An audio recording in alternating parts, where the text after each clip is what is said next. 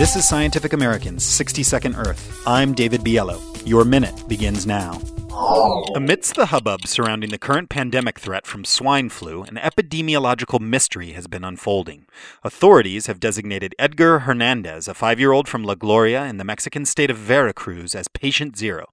At least he's the earliest case they've found so far. Virologists have determined that the mutating flu is a combination of several older flu strains commonly associated with pigs. And La Gloria is home to nearly a million pigs on a nearby factory farm. So is so called swine flu really just another another environmental problem associated with factory farming? After all, such large operations keep the animals in close confinement, dope them with antibiotics to keep them alive in the crowded conditions, and create vast pools and piles of waste, all good ways to promote the spread of any disease.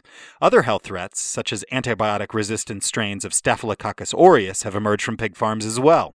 Nevertheless, this H1N1 strain has not yet been found in the pigs near La Gloria, nor is it clear how it would have jumped from the factory farm to Little Edgar. But what is clear, thanks to the hard work of virologists, is that this particular strain of flu got its genetic start on U.S. hog farms back in the 1990s. That's according to the U.S. Centers for Disease Control. How the virus jumped from pigs to humans may have nothing to do with factory farms, but confined animal feeding operations helped to breed the disease. Your minute is up. For Scientific American's 60 Second Earth, I'm David Biello.